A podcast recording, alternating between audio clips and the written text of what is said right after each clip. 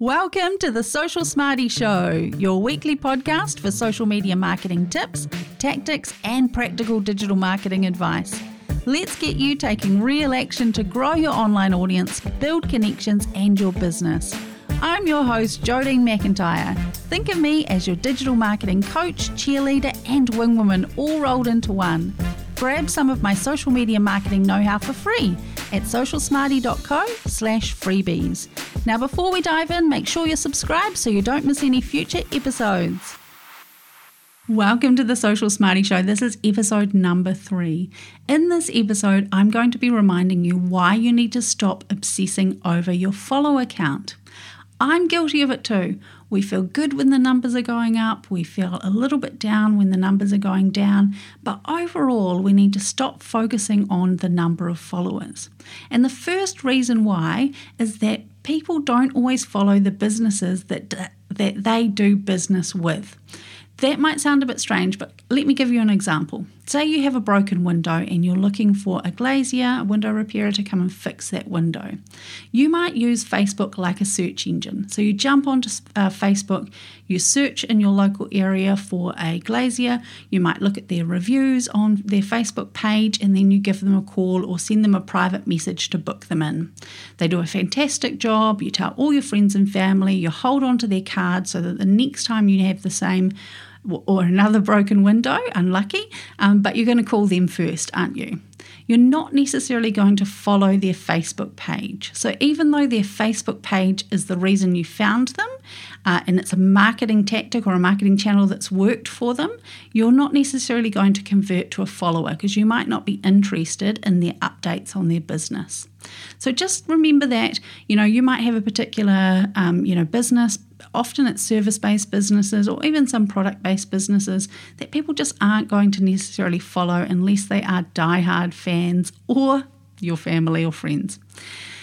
Another reason why you should stop obsessing over your follow, follower count is that people's life stages change. So, if you think about all of the stages you've been through in your life, you've moved through different things. You might have had a baby, you might have got married, you might have uh, moved house, all of these different things.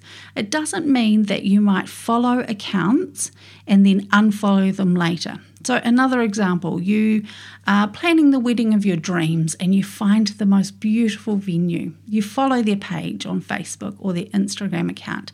You keep up to date with their updates. You get really excited for your big day. You have the wedding of your dreams. And then afterwards, you move on. You know, you're into another life stage. So then you unfollow that account. So that account might seem like its follower count is just staying still.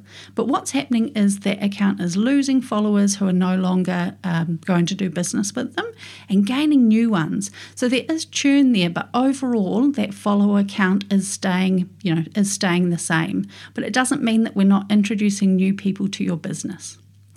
Another reason is that fewer followers means fewer trolls. I know this is a bit of a silly one, but as you grow, uh, you become, you know, more people become aware of your business, and that brings some crazy people, unkind people as well.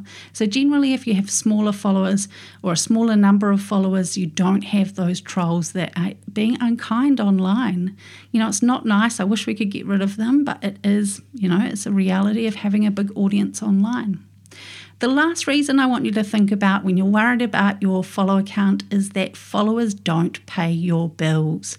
Some of them might, of course, you know, some of them may be paying customers, but the number of followers you have doesn't directly correlate with the amount of money you have in the bank. You can be, um, you know, you can have a massive following and have real cash flow issues.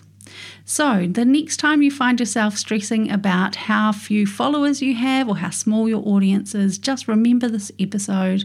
Um, if you want to increase your reach, maybe go back to episode number two if you haven't listened to that one there.